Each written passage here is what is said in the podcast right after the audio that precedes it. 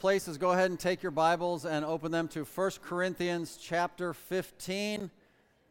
We are approaching the end of this chapter. We are approaching the end of this book study before you know it. As you're getting ready, let me just kind of draw your attention with this thought. Our current society does seem to be fairly consumed with body image issues, don't they? Um, it happens to everybody. It's not just for females, for example. Listen, negative body image is a big deal these days, especially if you spend any time watching television or ads or social media or reality television, right? It makes people then dislike their bodies and then by extension themselves. And it can cause a lot of different negative behavioral issues as a result and just all kind of things flow from that perspective. Well, it may not surprise those of you who come regularly that personally I think all of that focus on the external is just messed up. I think it's just messed up. But nevertheless, if you're saved, one day you're getting a new glorified body. Praise the Lord, huh? And all the old people said, Amen. That's what we have in front of us today in 1 Corinthians chapter 15. It's the greatest chapter in all the Bible on the resurrection of Jesus Christ, and we have found ourselves to verse 35, and we will go all the way down to verse 50. The title I've given it is The Bodies of the Resurrection.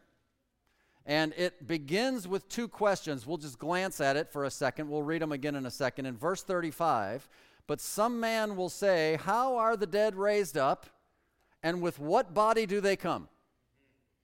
So, although this question is seems to be addressed from the mouth of a skeptic, well, how are they raised up? And well, what body do they come? And I think that it's a skeptically asked question because Paul responds in the next verse, Thou fool. But yet, God wants us to know the answers to those questions. So, actually, the rest of the text gives us the answers to those questions. How are the dead raised up? And with what bodies do they come? This is a very interesting subject, actually. And while it may or may not affect your tomorrow, I think it should. It is a very interesting subject. It is God's truth. Everybody wants to know the details. They do, skeptic or not. And so God makes sure that we have the information. Today, not unlike other days, but more particularly today, this is Bible study day.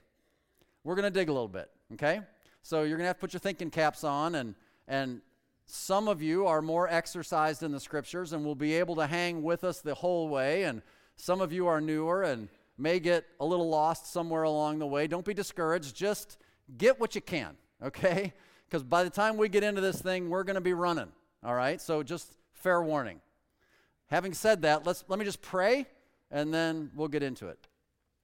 Heavenly Father, as we come before this particular passage of Scripture, I do pray that your Holy Spirit would take your holy word and reveal it to our hearts and help us to solidly understand the things that you desire for us to understand, the reason why you wrote it.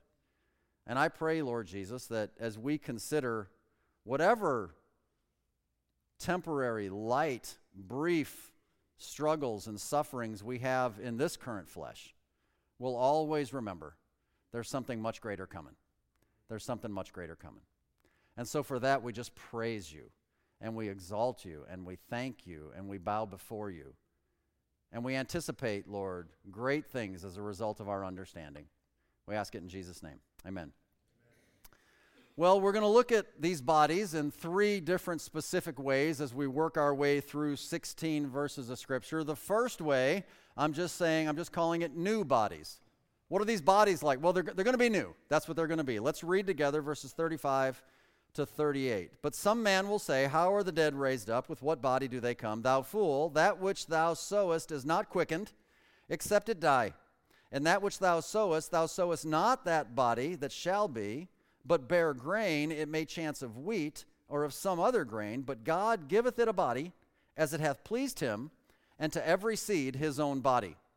So, this is going to address the first question How are the dead raised up? And the first simple answer is via death. Uh, that's fairly intuitive. Verse 36 says, Except it die, well, a seed put in the ground, except it die, doesn't spring forth something. So, death has to precede a resurrection. That's fairly simple. But the other way is via the power of God, most certainly. As it says in verse 38, God hath given it a body. God hath given it a body.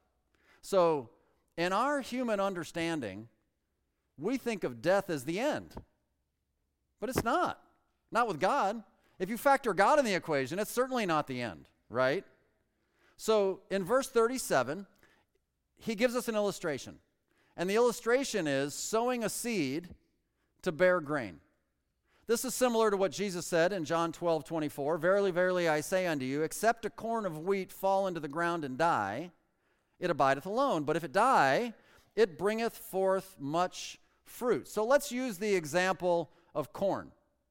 Uh, corn, by the way, if you didn't know, is a grain. it's not a vegetable, it doesn't count for veggies. Corn is a grain, you make bread out of it. Plant one kernel, plant one kernel of corn you get a huge stalk of corn. I mean, when it's growing, it grows so fast you can almost watch it. It puts forth ears of corn that have rows and rows and rows of kernels of corn. One kernel of corn goes into the ground and dies, and what pops out of it? Well, an amazing, huge plant that is multiplied times more fruitful. The seed that one seed, simple and all by itself, contains all the necessary elements to create that. Well, you have to add sunshine and water and air, which, for those of you Bible students, are all pictures and types of God Himself. So, in our lives, that we our body is the seed. It will be planted in the ground and will spring forth into something new. These are new bodies. So, continuing in our notes, applying this illustration, your current physical body is the seed. Your current physical body is the seed, and the illustration is going to play out. Letter A, it came from the ground. Your body came from the ground. From the very beginning, God created the first human body from the dust of the earth. Genesis 2 7. And the Lord God formed man of the dust of the ground and breathed into his nostrils the breath of life, and man became a living soul. Our bodies are carbon based units. We come from the earth. That's where we come from.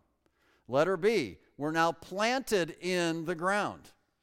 When the body dies, it goes back to the ground. And that's what we see in Genesis chapter 3 and verse 19, as well as other places. In the sweat of thy face shalt thou eat bread until thou return unto the ground. For out of it wast thou taken, for dust thou art, and unto dust shalt thou return. So the dust that became our bodies will return to the dust of the earth. This is the biblical understanding of what our physical human bodies are all about. They came from the earth, they the ground, they planted back into the ground just like a seed. And then letter C, the new body emerges from the seed. It emerges from the seed of the previous physical body. That's in our text. So it's the planting of the seed of the old body back into the earth that is the catalyst for the new body to spring forth. And it'll spring forth at the rapture of the church, which, spoiler alert, is next week. Come back next week, and we'll talk about that. Okay? The scriptures continue with that. Romans chapter 8, verse 21 Because the creature itself also shall be delivered from the bondage of corruption into the glorious liberty of the children of God. For we know that the whole creation groaneth and travaileth in pain together until now.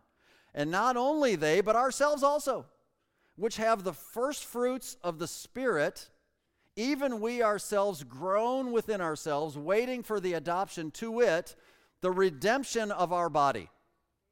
So our body is the, the hull, the shell of the life that is in us. And if you are saved, that life that is in you is the very Spirit of God that is in you. And when that seed is planted into the ground, it then that life emerges and springs forth into something much greater. Something much greater. Now, even though the physical material of the seed is involved in the creation of the new, the new is new. it's not just a remake of the old. Praise the Lord. it's not just a bigger, shinier, better version of what you got now. It's new, but it does come forth from. There is something important about this body. There is something important. It is the seed, it bears the life. Which means, therefore, that the new body, in a sense, right, is also created from the dust of the ground. Both were created sinless and perfect. Adam originally was created from the dust of the ground, sinless and perfect. The new body that emerges from the dust of the ground after the dust of our body returns to the dust of the ground emerges sinless and perfect. See how God did that? The first one, Adam's body, that we then inherit, well, it was corrupted with sin, but the second one will be incorruptible. We'll see that in a minute. So, since the new comes from the old, does it really matter what happens to our bodies after death, or doesn't it matter so much? Or as I have often been asked, does the Bible forbid cremation? That's a question people have. And it's a fair question. Well, the simple answer is no. The Bible does not forbid cremation. Absolutely not. The dust of your body, according to the scriptures, right, will return to the dust of the ground, one way or another. One way or another. And if the molecules that make up the matter of your present body are necessary to produce the new body. And it appears that there's something to the fact that they do. Then God is certainly able to bring them back together as necessary, right? Won't you say so? And I understand that, you know, your method of burial for your loved ones is your choice. That's all fine. But there's no forbidding of such a thing in the scripture that might have been popularized at one time. It's actually not a scriptural base. And for those that might consider that taboo, for example, I'm neither promoting nor denying, I'm just giving you information. I, I just want to pose some questions for people who might think of it that way. Well, what do you think the bodies of those who died centuries ago and were buried in a box, what, what do you suppose they look like? Um, what about people who die in fires? I mean, I don't want to get too weird with it, but what about people who drowned in the ocean and their bodies are never recovered? What about, for, forgive me, my mind goes to weird places. What about people who are eaten by cannibals? It's happened. Listen, if none of them were ever buried with their whole body in a box in the earth, are they disqualified from getting a new body? Of course not. It'd be ridiculous. How are the dead raised up? Well, it says, God giveth it a body as it hath pleased him, and to every seed his own body. Pretty simple, isn't it? Pretty simple. So there is something valuable to this body, but at the end of the day, it's not just a remake of this thing. We get it's all new. It's just a seed. That's what it is. So the first thing you need to know about the bodies of the resurrection is they're new. Glad you came to church. That was easy. Number 2. This is I mean this is not a difficult outline although we'll get into some good stuff. They're better. Better bodies. They're new bodies and they're better. Okay? Now we're going to read starting in verse 39 down to 44. All flesh is not the same flesh. But there is one kind of flesh of men, another flesh of beasts, another of fishes, another of birds. There are also celestial bodies and bodies terrestrial. But the glory of the celestial is one, and the glory of the terrestrial is another. There is one glory of the sun, and another glory of the moon, another glory of the stars. For one star differeth from another star in glory.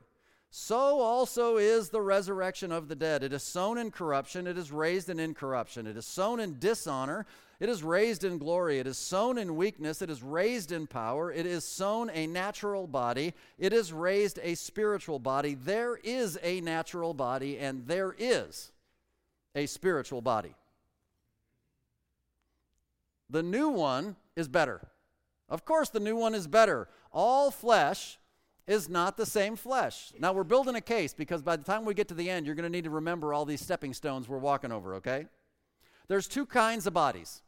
And basically, they come in two different categories. You have the terrestrial and you have the celestial. Terrestrial, terra firma, the earth, they're of the earth, they're natural, right? And they come in four categories men, beasts, birds, fish. You can take the time and go back to Genesis chapter 1 and the original creation, and what do we find? We find men, beasts, birds, and fish from the very beginning. Okay, they, they encompass men who are uniquely in the image of God. And then you have beasts, birds, and fish. You have land, air, and sea. And each one has its own body, right, that allows them to do what they need to do where they're living. Okay, I'm getting ahead of myself. The celestial, well, the examples given are from the second heaven the sun and the moon and the stars. Okay? We could say, and I think it's fair to, by the time we're done with this study, that it also applies to the third heaven, which would be, well, the heavenly creations like angels, demons, cherubim, seraphim, the devil. Okay, they, they also have celestial bodies. So terrestrial, celestial right? And so there's different kinds of bodies, and there's different kinds of glory, is what it says. Now, glory is always a word people get confused about. Glory is a thing that somehow, you know, we just think about, you know, the uh, Shekinah glory woo, over the Ark of the Covenant or whatever it is you think about. But the word glory is used a lot of different ways. And I think that if you just consider glory meaning honor, demonstration of power, or status, well, you'll find maybe the application a little more practical. One thing is for sure in the context of what we just read, and that is obviously verses 39 down through 41. That's just a, those are just illustrations to set up verse 42. But celestial glory is not the same as terrestrial glory, right? Celestial glory is greater than terrestrial glory right? The glory of the stars and the planets and the sun, it's different than that of the earth. There's no question about it.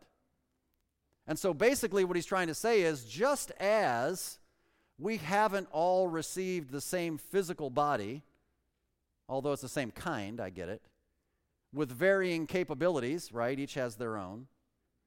We also don't all shine the same either, do we? It, it, it kind of associates itself with your usefulness. See? Okay, so both now, by the way, whether that's the glory you receive for your usefulness now or in eternity, actually. And we'll see that in a second. Okay, so verses 39, 40, 41, all of those bodies, terrestrial, celestial, all the glories, all the way that's set up, that is all to illustrate the point he's trying to make in verse 42. So also is the resurrection of the dead. Whatever it is you understand from that, look, all I'm really talking about, this is for you to get your mind around the resurrection. And in each case, again, this isn't really hard, the second one is better. In each case, the second one is better.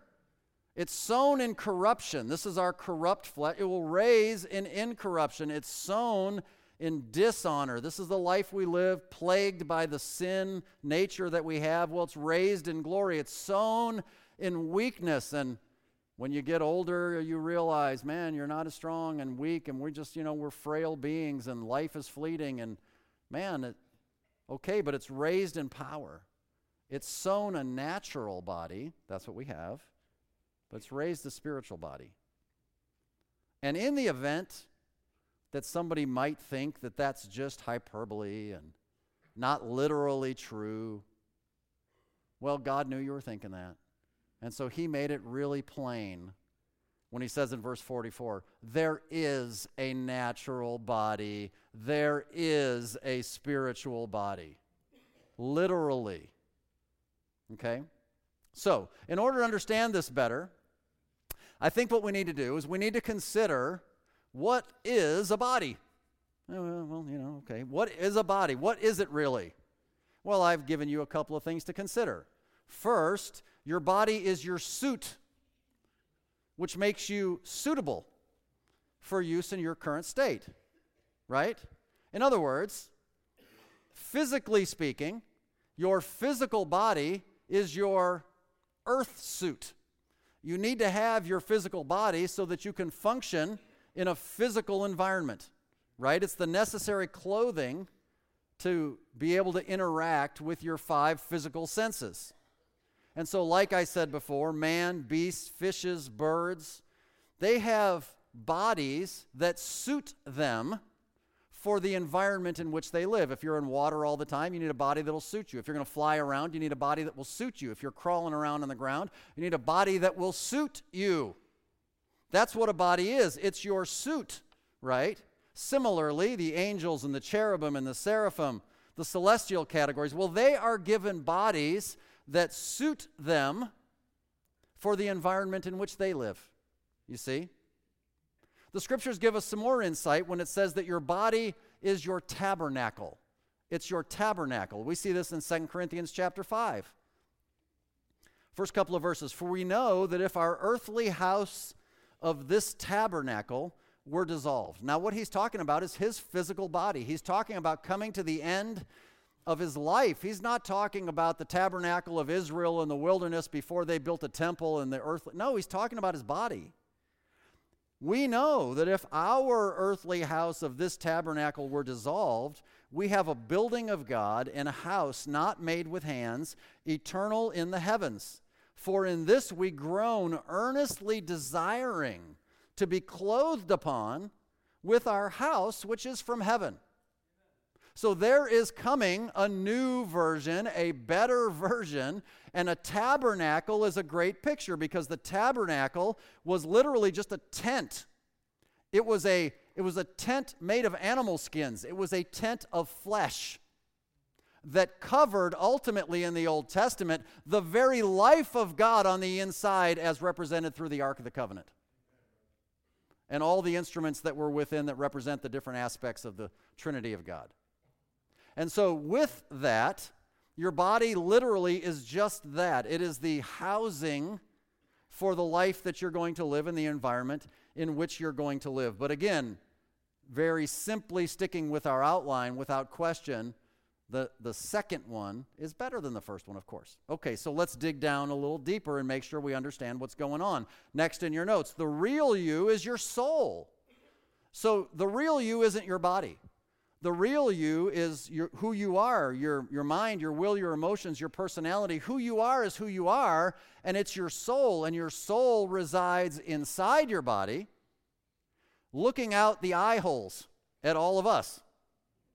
Right? In other words, none of you here has ever seen Jeff Bartell. You've only seen my body. I'm sorry, it's not a better presentation. but the real me is not physically visible to you. It's not. And I've never really seen you either. Because the real you is your soul. That's who you are. And the soul, according to Genesis 2 7, is life. That's where life comes from, right? God breathed into his nostrils the breath of life, and then man became a living soul. He became a living soul because before that, he already formed the body out of the dust of the ground, and it was just a shell. And he was like, hmm, I like that. Something's missing. Oh, yeah, needs life. breathes into it the breath of life, and then he became a living soul.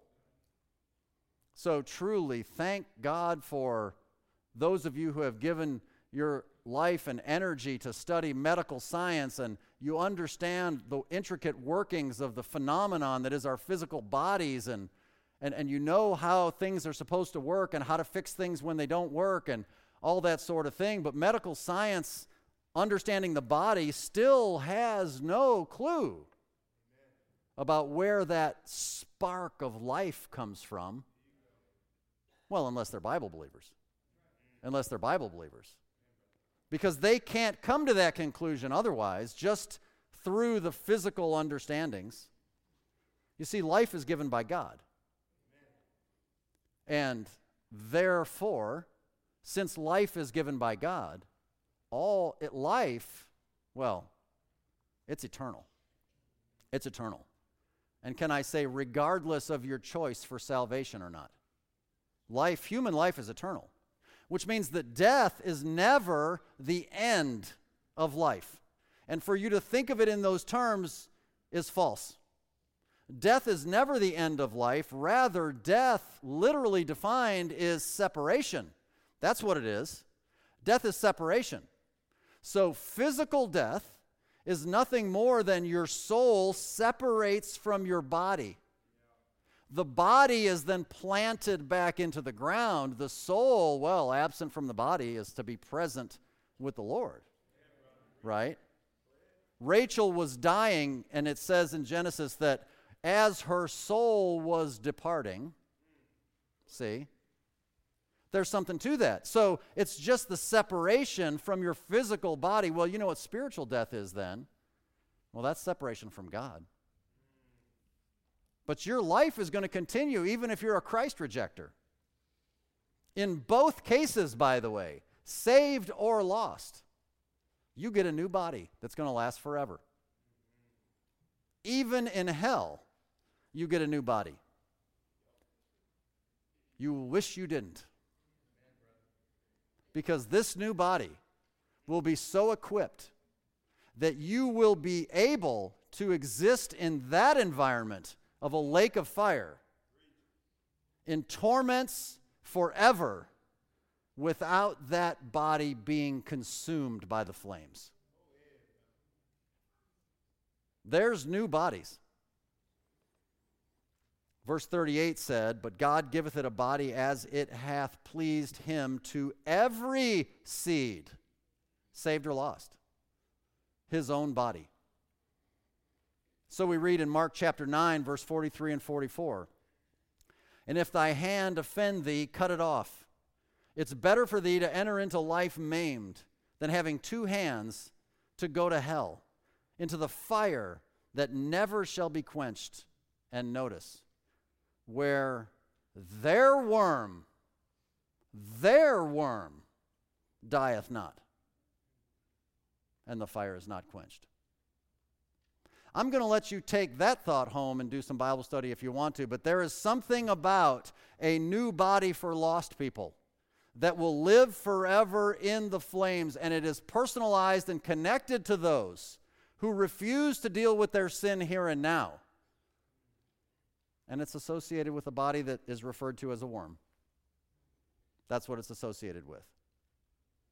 So the resurrected body is better. Well, if you're saved, it's better. Actually, if you're not saved, it's worse in the sense that you'll have to endure hell forever.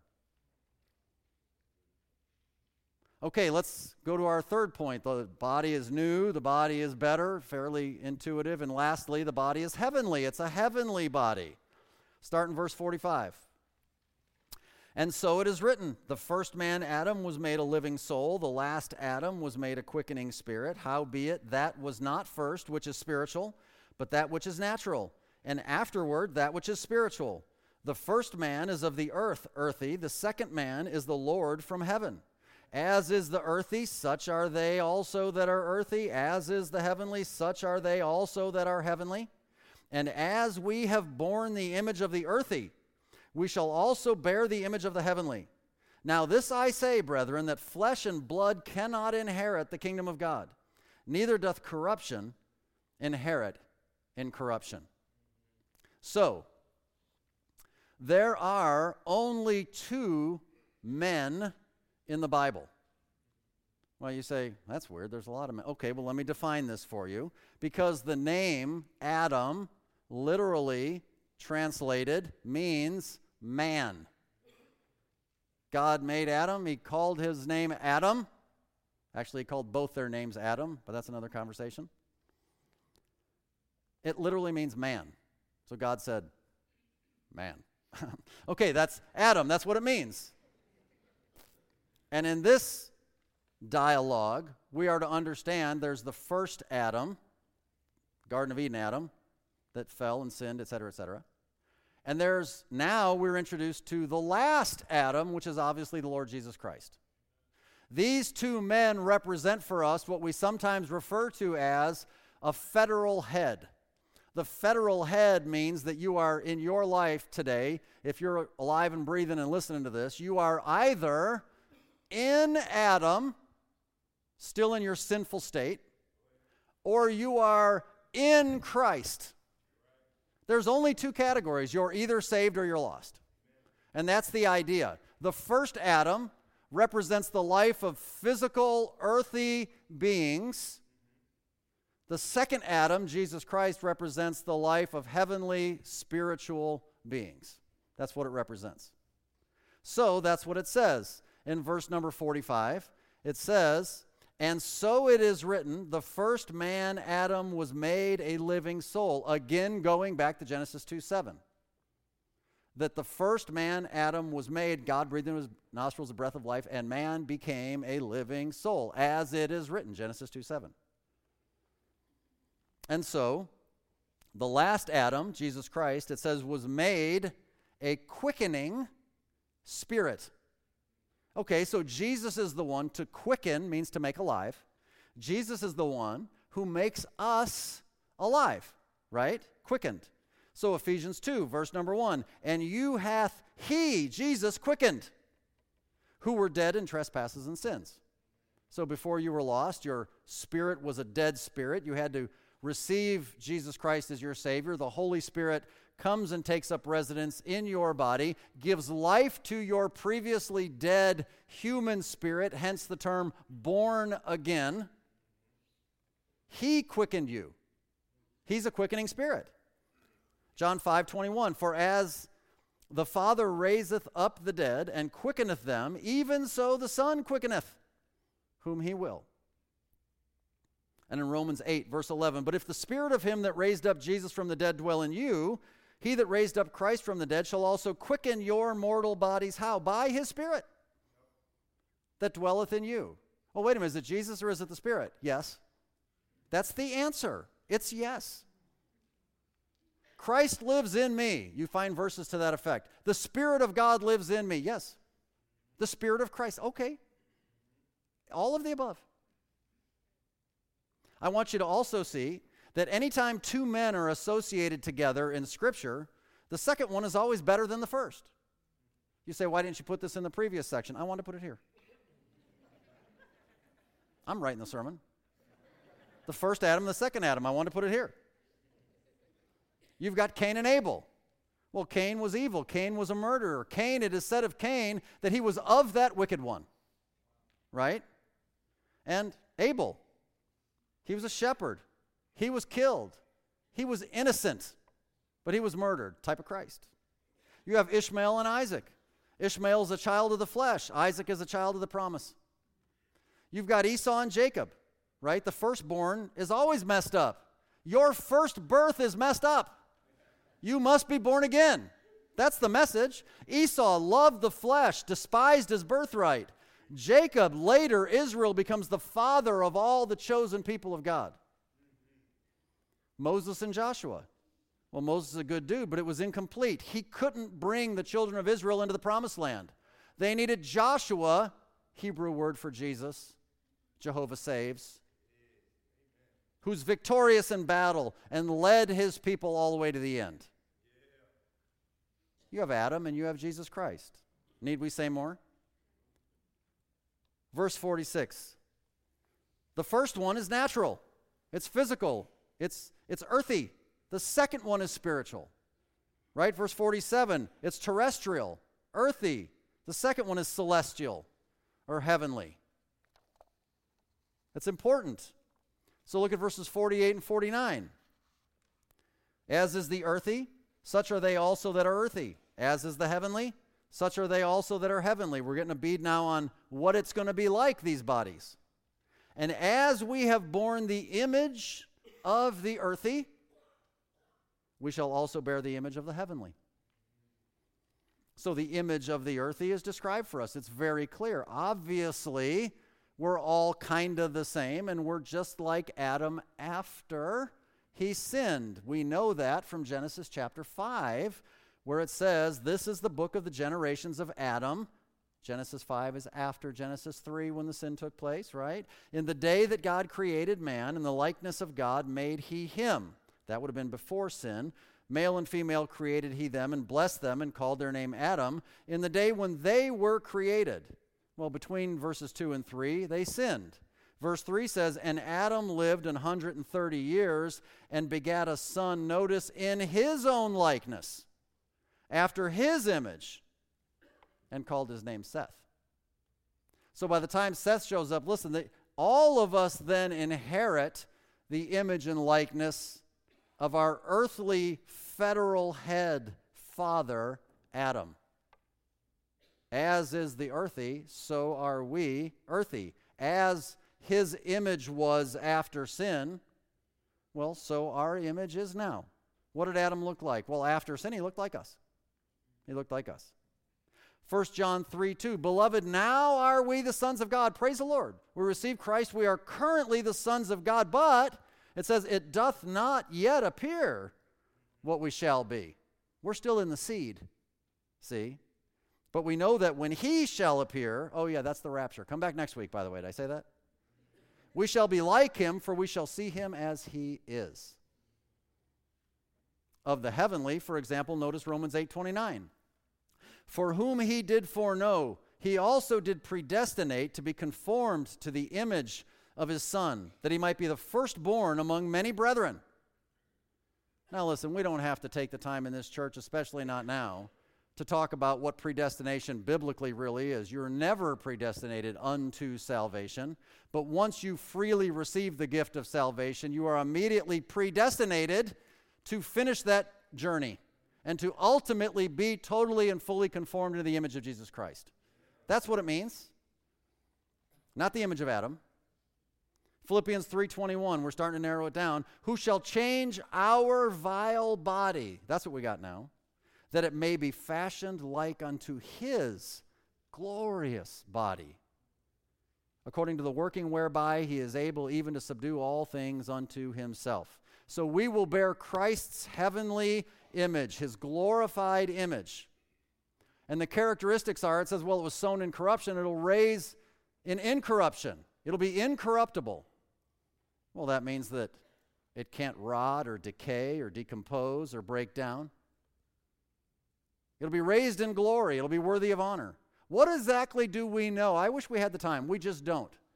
What do we know about Christ's resurrected body? What have we seen Christ do in those 40 days after his resurrection? Well, he can travel faster than the speed of light. He's perfectly sinless. He can be both visible and invisible, and he can pass through solid objects. Where does it say all that? I don't know. Go find it.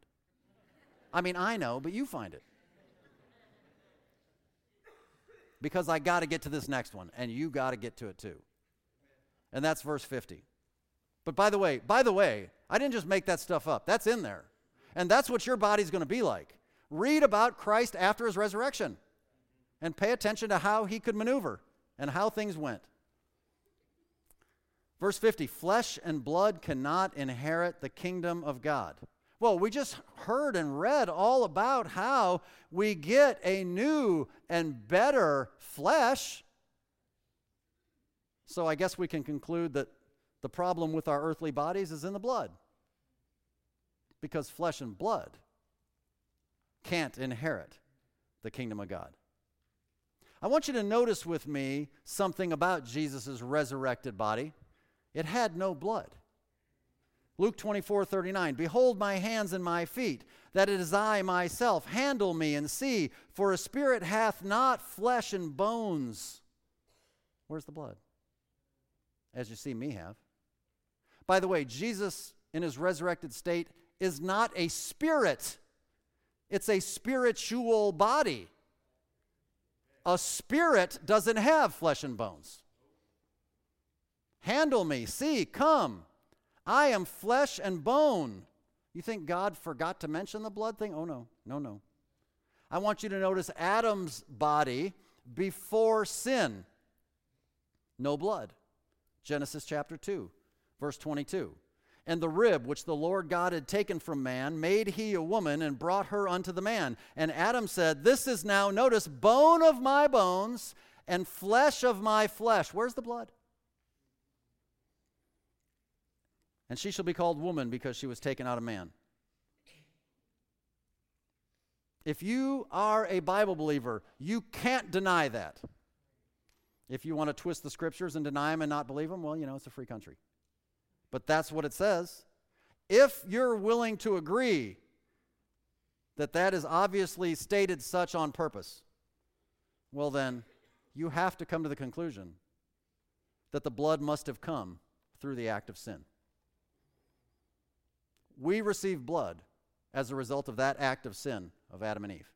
That's where the blood entered in. And, well, we know that sin entered because they ate a particular fruit that they were forbidden to eat. Oh, now it's getting interesting, isn't it? Now it's getting interesting. You know that all through the Bible, God forbids the eating of blood. You've seen that, right? And so we don't need to look at the references, but in Genesis 9 4, it was before the law. In Leviticus 19 26 and many other places, it was under the law of Moses. And in Acts 15 29, it's after the law. In other words, this is not just an Old Testament legal thing that, well, you know, what that was then. No, it was before the law, it was under the law, it was after the law. It's, there, there's something about the blood. God says, don't mess with it. Don't mess with it. Well, let's dig a little deeper. The blood is particularly interesting because it's the life of the flesh. The blood is the life of the flesh. Leviticus 17:11 For the life of the flesh is in the blood. And I have given it unto you upon the altar to make an atonement for your souls, for it is the blood that maketh an atonement for the soul. We'll get back to that. So we know that the flesh wars against the spirit and the spirit wars against the flesh. Why? Because the flesh has its own life. Galatians 5:16 This I say then walk in the spirit and you shall not fulfill the lust of the flesh for the flesh lusteth against the spirit and the spirit against the flesh. And these are contrary the one to the other so that you cannot do the things that you would. And there is something about this spiritual entity of the flesh. You run the references on all the usages of the word the flesh. And there are times when it's a spiritually focused passage like Galatians 5, where it is that spiritual negative force of sin. There's other times when it's just the flesh. It's just, it's just your body. It's just synonymous with body. It just depends on the context. But in this context, when it's evil, well, there's got to be something to that. Well, the life of the flesh, it has its own life, and that life is found in the blood. That's why the shedding of blood is necessary for the atonement of sin. We saw that in Leviticus 17. We see it in Hebrews 9:22. Almost all things by the law are purged with blood, and without shedding of blood is no remission. Why is that important? You have to get rid of the blood if there's going to be an atonement. You can't keep the blood. The blood is messed up. What's wrong with you? It's your blood. That's what's wrong with you. Well, you can't get rid of it. Well, I mean, you know, it'd be the end of your physical life. It's the life of the flesh. That's what it is. You tracking? How you doing? No blood before sin. No blood after sin. It came with the act of sin. The act of sin came with eating a fruit. Oh, wait a minute. We're not allowed to eat blood anywhere in the Bible. And there's only one forbidden fruit in all the Bible. You know what it is? Well, let's read. Numbers chapter 6. He shall separate himself from wine and strong drink, and shall drink no vinegar of wine or vinegar of strong drink Neither shall he drink any liquor of grapes, nor eat moist grapes or dried. All the days of his separation shall he eat nothing that is made of the vine tree, from the kernels even to the husk. The only fruit, not meat, fruit that's forbidden, it's a grape. Why? Because it's associated with blood. Did you catch that? Deuteronomy 32 14, butter of kine and milk of sheep with fat of lambs and rams of the breed of Bashan and goats with the fat of kidneys and wheat. And thou didst drink the pure blood of the grape. Do you see that? Say that's a mistranslation? I say you're a mistranslation. Matthew 26, 28 and 29, because Jesus said, For this is my blood of the New Testament, which is shed for many for the remission of sins. But I say unto you, I will not drink henceforth of this fruit of the vine until that day when I drink it new with you in my Father's kingdom. Go back to that Garden of Eden. There was only one tree that was forbidden to be eaten the tree of the knowledge of good and evil. And all those cute little kitty cartoons show that snake wrapped around that branch offering Eve an apple. Nope. Sorry. Not comparing Scripture with Scripture, he didn't. That tree, as it said earlier, is a vine tree. You say a vine's a vine, it's not a tree. Oh, listen, I've seen a vine in Albania that grew so large, the trunk of it I couldn't get my arms around if there were two of me. They'll keep growing and they'll grow up and they'll look like trees. I've seen them. God called it a vine tree. That ought to be enough for you. But the tree of the knowledge of good and evil, it was a vine tree. That's what it was. And they ate a grape. That's what they ate. Oh, that's interesting. Who cares? Okay, well, whatever. All these things are associated to prove and to show why flesh and blood cannot inherit the kingdom of God. Flesh and bones can. You see, it's ultimately not just the flesh thing, it's the blood thing. That's the thing you got to be worried about. With what body do they come? We asked in verse 35. Well, one just like Jesus' resurrected body. And I know it's late and it's time to quit, but let me just throw this in for free. I'd say that it's going to be 33 years old. You cannot believe that if you want to. That's fine. It's up to you. But if a person, if a, if a baby tragically dies, one, two years old, you think they're going to be a baby forever? Uh, some people live to be 90, 100, 110. Are they really going to be 110 forever? No, you're going to be in the prime of life. What is the prime of life? Well, the Bible tells you it was Jesus' age. It was 33. That's what it was. Okay, well, that's just my opinion. You roll with that however you want to. I think it's right.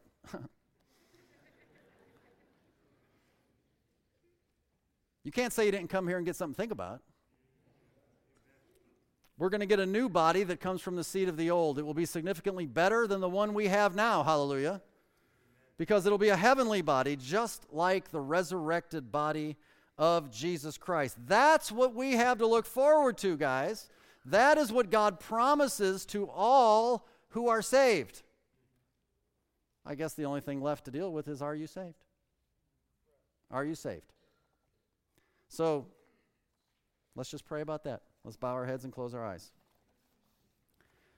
And if you're here today and by any chance, nobody's looking around, I don't want anybody to look around. If you